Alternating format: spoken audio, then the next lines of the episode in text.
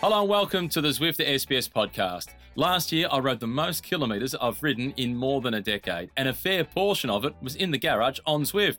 Mainly because it's fun, the bonus was I got fitter in the process. Zwift had me connected with friends from all over the world who I hadn't ridden with for ages. Friends from Dubai, London, Wellington, Perth, Sydney, even friends in Melbourne, all on the same ride. It also got my competitive spirit going, so I made the most of the structured workouts in an effort to get the better of my mates on our weekly meetups. The biggest debate often been where to ride. My favourites, the Champs Elysees, dreaming about winning the final stage of the tour, the Watopia Mountain Loop, I love the one up to the radio tower, and the RGV course in France, simply because it feels really fast. And I'm enjoying exploring the new Japanese inspired Makuri Islands. All you need is a bike, trainer, and the Zwift app. Get a free seven day trial, no strings attached, at Zwift.com. Ride on.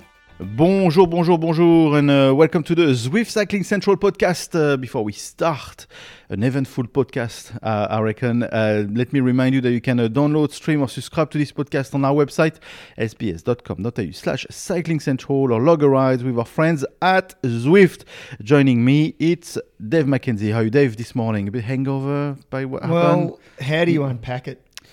Good, good morning. Firstly, good morning. Good morning. That's how you unpack it first. Yeah, you know? that is how you unpack it. But look, yeah. Firstly, I guess at the very top, you just say disappointing for everyone. Yeah. Firstly and foremost, for the for the stars that we lose yesterday, and for for the Aussie fans, we lose two of their biggest Aussie hopes, which is Mm-hmm. really a shame. So we're feeling for them, but yeah, let's let's get into the chaos of it. And Yeah.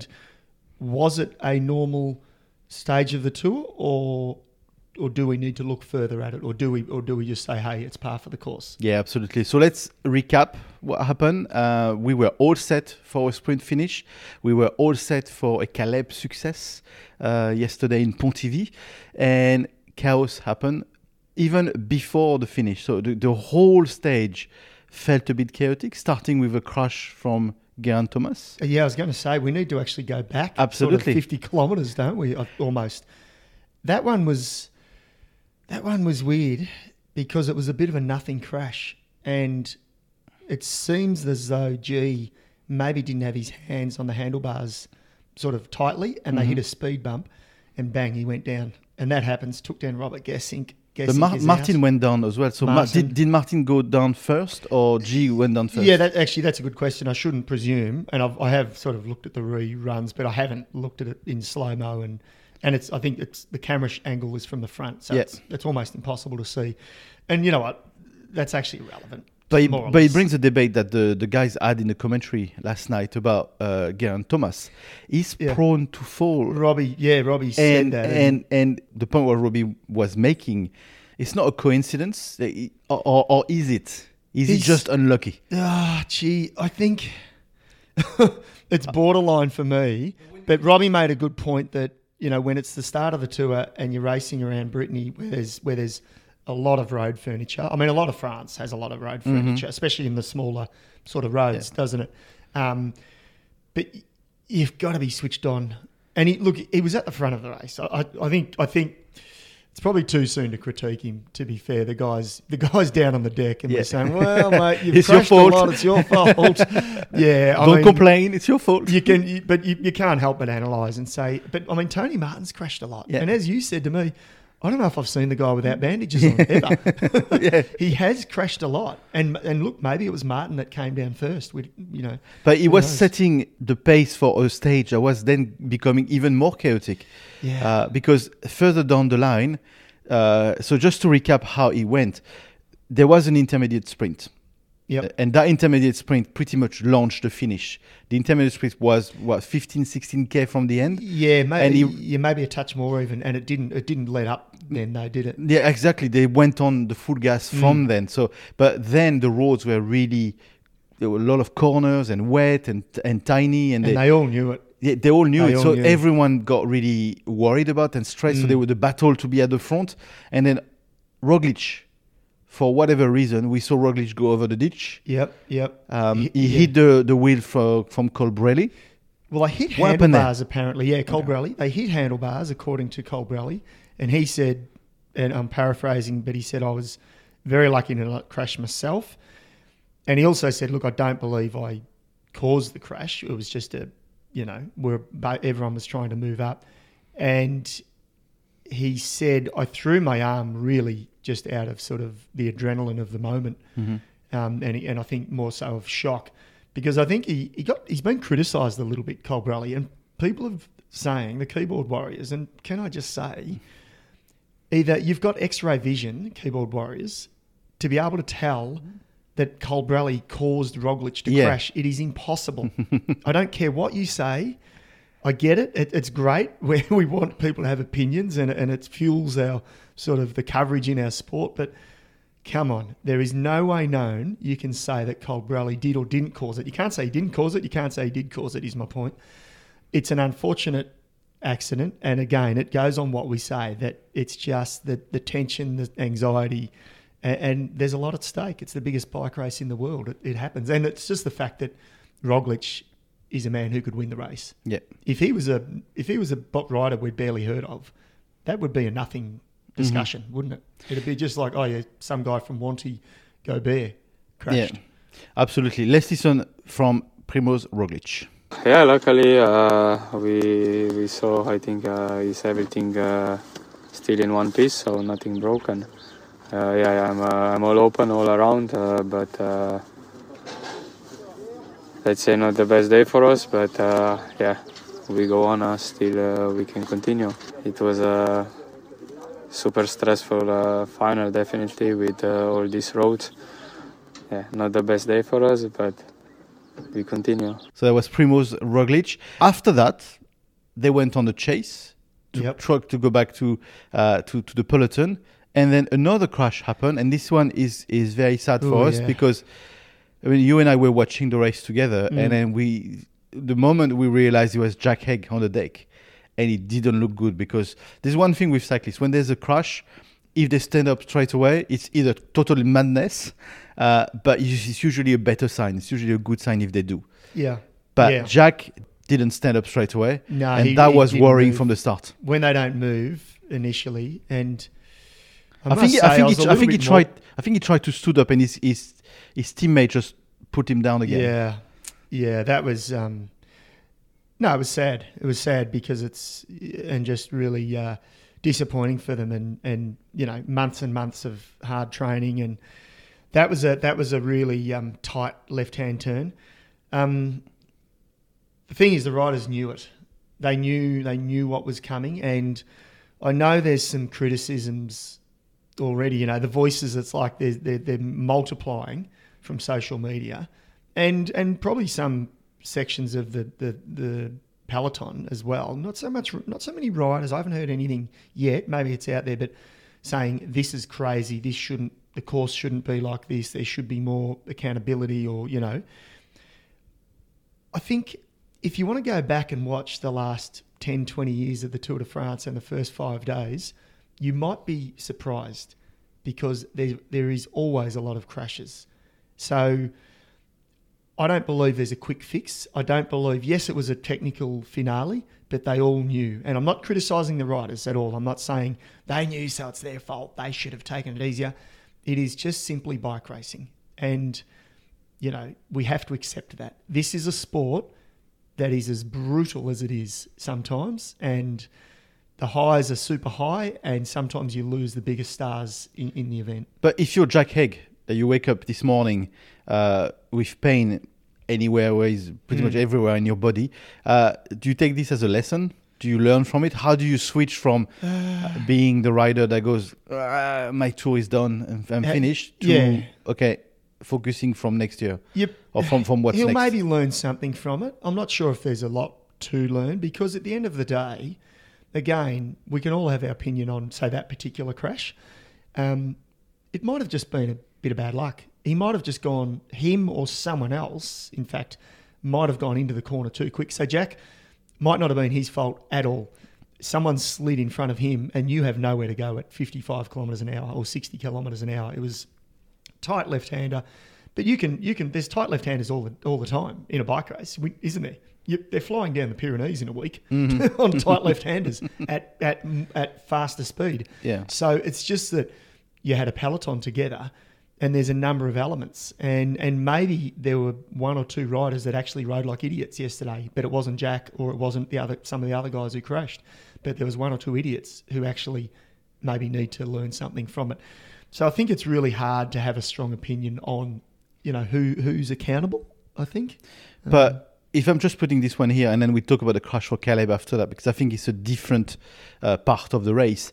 Up to here, up to the crash with Jack Haig, if let's say the organization say, okay, well, on on certain stages when we know the finish is tight, when we know the conditions are not good, it's rainy, it's wet, you know, it's it's dangerous, it's slippery. Could the organi- organization say, okay, we know it's going to be a spring finish, the way the stage is, is shaping, we neutralize the time for the bunch, 5k from the finish. Then we let the, we let the big boys from the sprint Yeah. battle it out for the stage win. So you get two races in one, and then therefore there's a lot less panic in the peloton to arrive to a certain stage because they might lose time. They, they, Yeah. It's a dangerous finish. They want to be at the front, Yeah. but not too much at the front. It's a good, yeah, it's a really good point.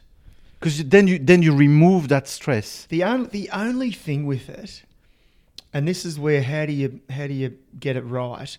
Because let's say they do that. Let's say they say, okay, well, and it, look at the end of the day, that that descent was starting at seven kilometres to Yeah. go. So at seven kilometres to go, they were starting to sort of.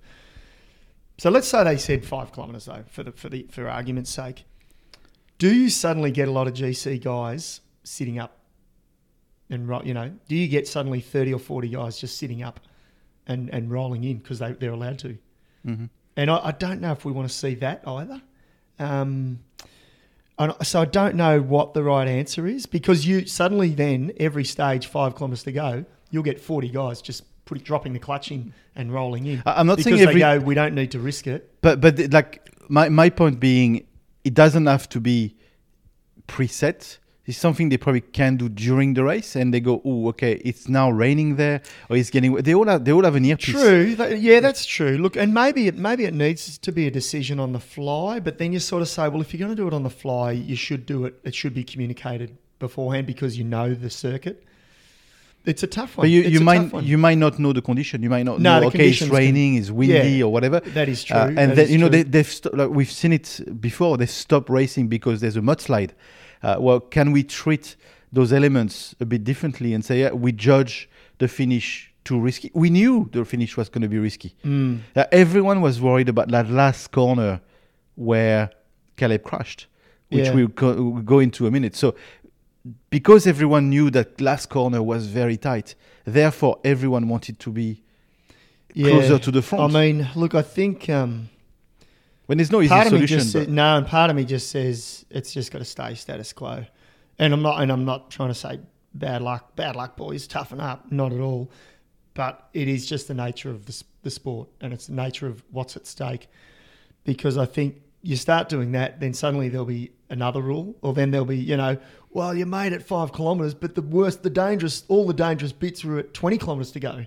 So then how do you, you know, and then they're fighting from 20 kilometres to go to 10 kilometres to go because they know, okay, I've still got to make it from 20k to go to Yeah. 10k to go. So I don't know if there's a.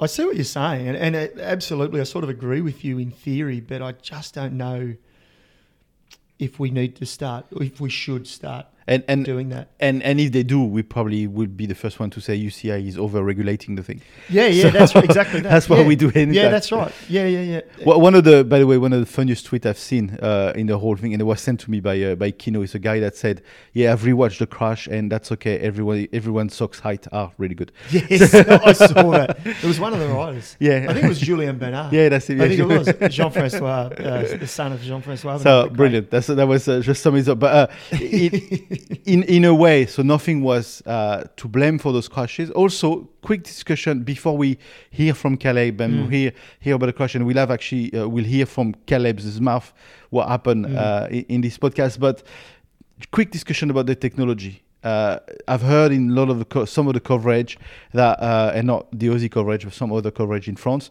they were saying as well technology plays its part on a crash like the Roglic one. Or In the- what way? What bikes could be too rigid. It gives you less way. Like it sort of ejects you straight away if you make a mistake. Do you believe in this or not? Categorically, 100% no. Okay, that's no. the answer. Yeah, no, no. Is I that think- two old guy rumbling? Yeah, two old guys rumbling, two old school blokes. Like, tell me 20 years ago, the steel bikes weren't rigid. We're talking steel, steel welded together to extreme strength. No, look, not no, look, it's a.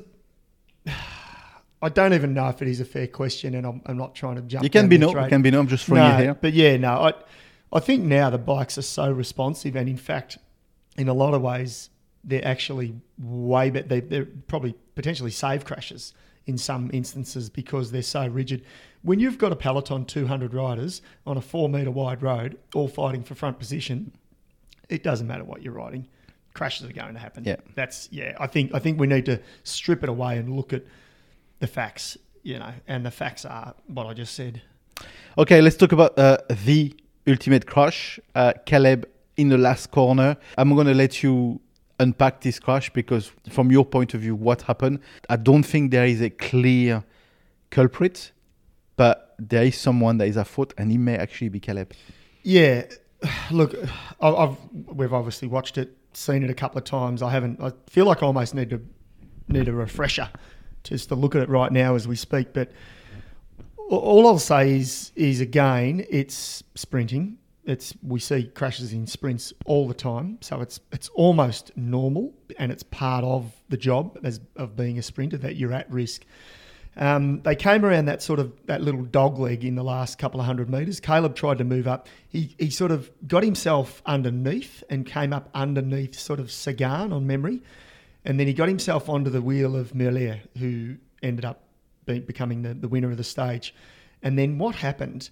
I think Merlier got out of the saddle, or he went to jump, and Caleb's sort of slightly overlapping the wheel, uh, Merlier's back wheel, and he was balanced the other way. He hit Merlier's wheel, and that was it. That was the crash. But don't you think Sagan was boxing him in a bit? Like if you Sagan look at the footage, was already Sagan was sort of already yeah he probably moved a little bit Sagan but remember he was in front of Caleb sort of 50 meters before that Mm-hmm. and then Caleb did come up underneath him and he didn't do anything illegal Caleb but he did come up underneath Sagan there was a gap there so he took it and we know this is what Caleb but but is when really good when this works, this is why we love Caleb. at. oh exactly This is the and thing. look it it was and it was two inches away from working Mm-hmm. if if Caleb had not have touched the wheel of Merlier, potentially would have won the stage. That that is that's the difference. You know, that's how close he was to winning. Yet now his tour is over. That Yeah. that's the the brutality of the sport, and you've just got to take it on the chin. But I think that's all that really happened, and it was you know, it, it, it- oh, gee, it's, it's harsh to say an error by Caleb, but you know the name of the game. He's sit, he's sitting an inch off Merlier's wheel. At 80 kilometers At- an hour. Yeah, at close to 80 kilometres an hour. Try So- just driving Yeah, a so was- no, don't try. but imagine try. driving a car at 80 an hour, yeah, an yeah, inch from the, the yeah. next car. It's so it's not really a mistake or an error. It's just it's just the um that it's the nature of the game. Um, and Caleb is possibly a better bike handler than anyone at the moment in, Yeah. in those bunch sprints. Let's listen from Caleb Ewan.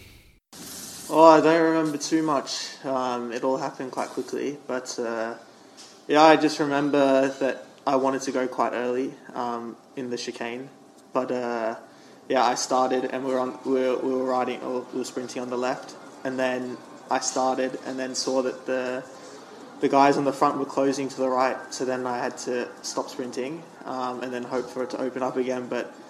I think when all that happened, then I came next to, to Peter, and then we were quite close together on the on the wheel. And then when Merlier went again to the right, then I just uh, yeah touched the wheel, and then um, yeah went down. So it all happened quite quickly. You knew immediately Tour de France is over. Usually when you crash, at first you don't feel so much. You know the adrenaline's there, and but straight away I, I felt a lot of pain, and um, and then yeah they were they were pressing on my collarbone, and I could feel it like clicking. So I thought yeah it's not good. Is it a nice fracture?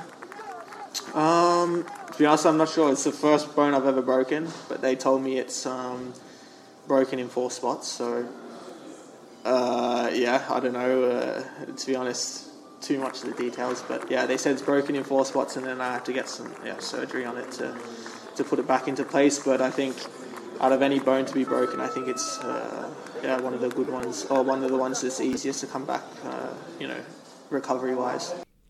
So that was Caleb Ewan. An- another. Uh, He sounded all right. yeah, he sounds okay. Like, Like, considering what's happened. Collarbone, four places. Mm. Uh, the reports are he's getting um, operated on on Wednesday. And you know what else? If I can say a, sh- a silver lining, and I know it's it's not really, but he'll be lining up at the Vuelta, Yeah. and he probably was going to anyway. But we we've got the Vuelta, we watched the Vuelta. So for all you fans, Aussie fans out there, we'll we'll be seeing Caleb um, on the screens again uh, before the year's out, which is which is good. Yeah, absolutely. A quick, just a quick remark here as well. Have you seen how Sagan doesn't lift his hand from the handlebar? His hand stay on the handlebar from the crash on the think I road. did see He- that, He's yes. holding the bike like. He, he was probably thinking he could get it back up. Yeah, well, I think he was trying. I think he was trying. He's tough. He's- He's, tough.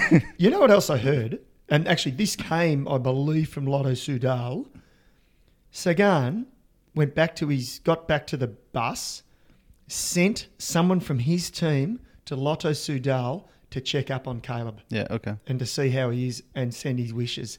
Like Caleb, you can argue that Caleb brought down Sagan, mm-hmm. okay, in that crash. And and again, no, no one's fault, but that's that's what unfolded.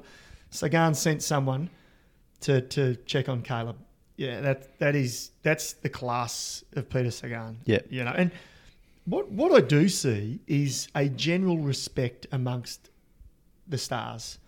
Isn't there? There's there's a real respect. Well, there was an era where there wasn't really any respect. No, totally. Or there was there was certainly factions. Yeah.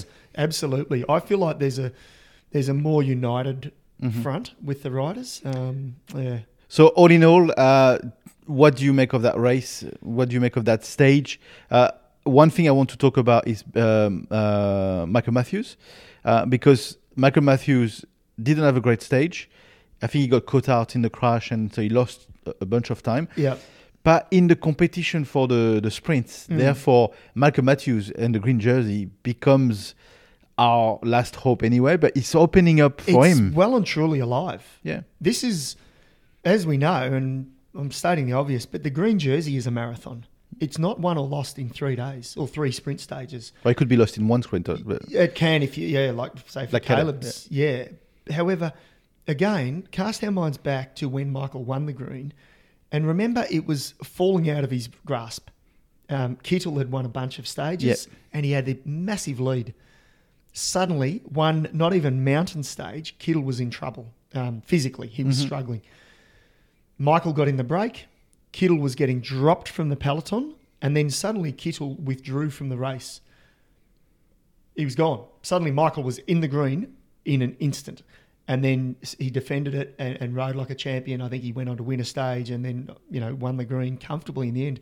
So Michael needs to draw on that. He actually needs to remind himself, and I'm sure he is, but he needs, and the team, I'm sure, is Matt White and, and he's uh, the guys that are sort of focusing within the team on the green jersey hunt. Michael is absolutely well within striking distance of winning that. yeah, Um, he, he, he didn't have a good stage yesterday. Let's Mm. listen from him. Yeah, um, I guess the, start, the final basically started from um, after the intermediate sprint um, with quite narrow, twisty roads. And then, yeah, we came into the 5k to go. We, I think everyone knew about this certain corner where the crash ended up happening. Um, so it obviously put a bit of stress in the peloton for everyone to, wanting to be further forward um, into that corner. And yeah, there was a massive crash. I'm not exactly sure what happened. I was just behind it.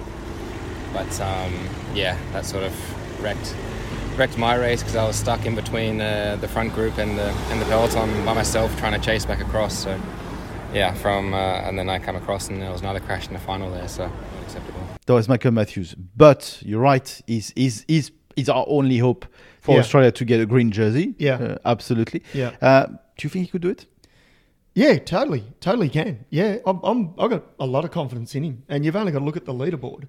The guys above him, a couple of them aren't green jersey contenders. They're just by default, like like uh, Alaphilippe. You know, Alaphilippe. What do you mean? He's not going for the green jersey. Come on, mate. What? much, what are you? You're getting greedy. What do you want? How much do you want? Mate, he surprised us so many times that maybe we don't know. He's going for the Oh, green. you don't know. You don't know. no, we know he's not.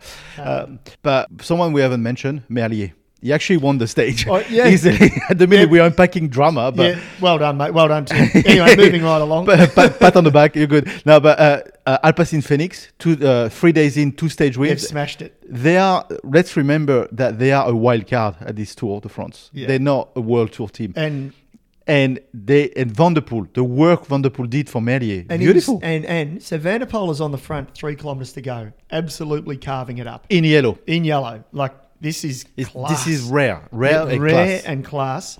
Van der Poel finishes top ten, I think, on the Yeah. stage still. Alpecin Fenix not first, not only first, but first and 2nd Mm-hmm. So they're first and second on the stage with Phillips and their two sprinters. Uh, they are killing it. But Van der Poel, again, uh, second day in yellow. That was his first day in yellow ever. Mm. We talked a, a lot about it. But uh, second day in yellow today. Um, he's keeping this jersey. He, he might actually keep it for a little while now. He'll He keep could. it to the TT. He'll keep it to the T Yeah, but the- individual time trial. The boy can do stuff in TT probably. He can, and look, he could pull off an Alaphilippe in in Pau a couple of years ago when we said, well, there's no way he'll win the TT, but he might, he might hold the jersey and then he goes out and wins it. Um, yeah, look, it, no, it's impressive. It's impressive. I'm just, I'm actually just looking at the stage result, and I think there's a couple of other notable mentions we should say. Nacer Bouhanni Yeah. in third, good big ride for him. Guess who was sixth on the stage? Alaphilippe. Feel, oh, yeah, I know that. Yeah, yeah. Sixth on the stage. But the the, So the funny one with with Alaphilippe as well, which we we now can talk about, is Cavendish was nowhere near. Cavendish got caught out in the crashes. Yeah. So therefore, Alaphilippe had no work to be doing for any other sp- of his sprinters. Yeah. And everything fall off.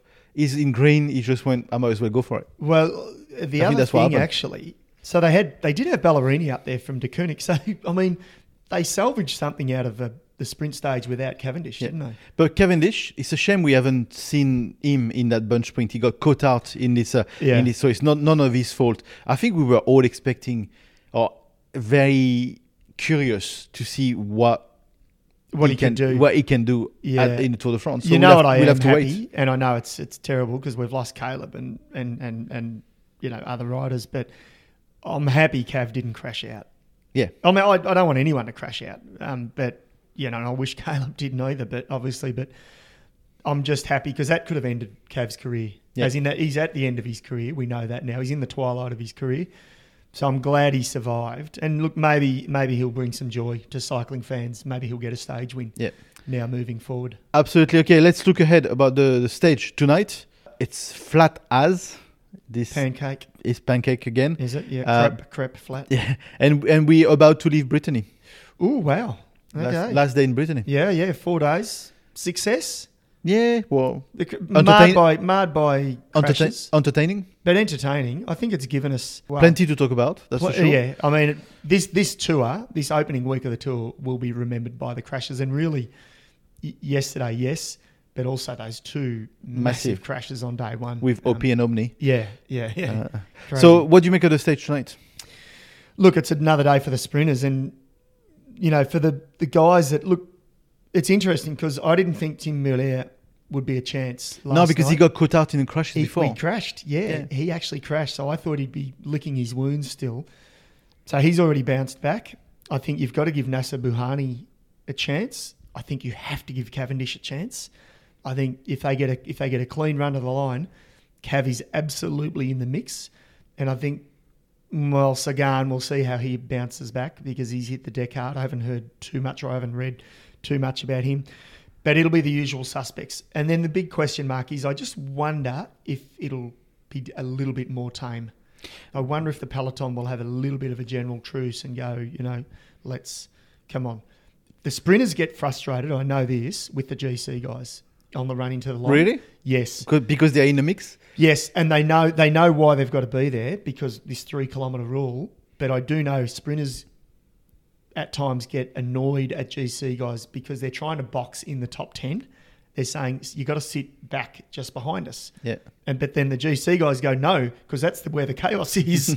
I need to sit in the top seven. I'm not trying to sprint you or fight you for wheels. So this is this is how it unfolds. Goes back to my point. Goes back to my point. If we move Yeah. that sort of time cut before, Yeah. you're not convinced. Okay. yeah, I'm not. I'm not convinced. Yeah, I'm shaking my head. Yeah. Yeah, okay. So yeah, I think it could be a good stage tonight because it, the the cards have been reshuffled. Yeah, they have. They have. No, it's going to be. Look, it's going to be an exciting one. And then just on the GC battle, there won't be a GC battle, but look, Carapaz. Just to recap, Carapaz is third now. Remember yesterday I texted you going, "Whoa, Carapaz is actually third by surprise." You Mm. Yeah. just go, "He's now the arch leader of Ineos." Yeah. Oh, and, is he? And he's at. Well, look, he's ahead of Tadej Pogacar. Yeah. He's ahead of Tadej Pogacar. He can climb. Quintana is at 40 seconds. Quintana has survived all of this so far. For a little, you know, natural um, climbing Colombian, you would have thought he'd get caught up in one of these crashes.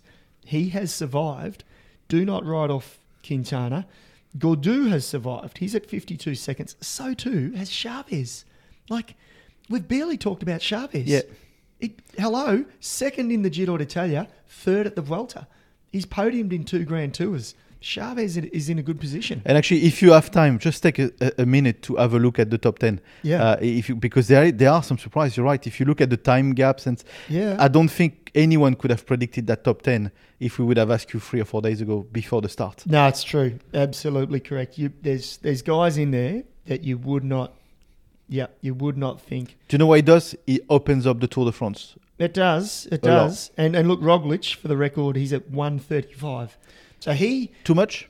No, no, no, not at all, not at all. I mean, you know, barring look, look at look at um, last year, Tadej Pogacar lost at one minute twenty in the crosswinds. So there's a lot can happen. There is a lot that can unfold. Roglic could produce a phenomenal time, TT in two days' time and pull back thirty seconds. It's not ideal, um, but it's not over. It is far from over. Absolutely. Don't tune out. Tune in to the Tour de France because this is where it becomes very interesting. Uh, thanks for your time, Maka, today.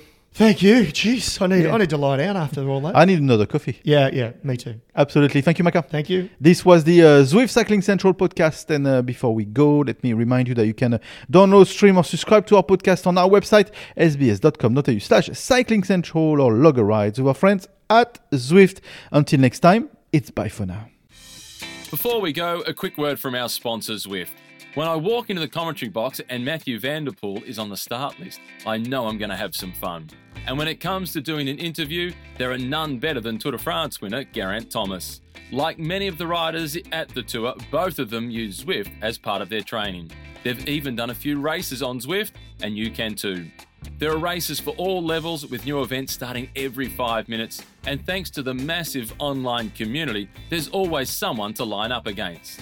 Choose from a group ride, a road race, test yourself in an individual time trial, or dive into the Fun is Fast series across the duration of the TDF for a real mix of events. I've had a lot of fun doing some of the races and gotten a real sense of accomplishment completing some of the Gran Fondos, particularly the long ones. It's easy to get started. All you need is a bike, trainer, and the Zwift app. Visit Zwift.com and hopefully I'll see you on there soon. Ride on.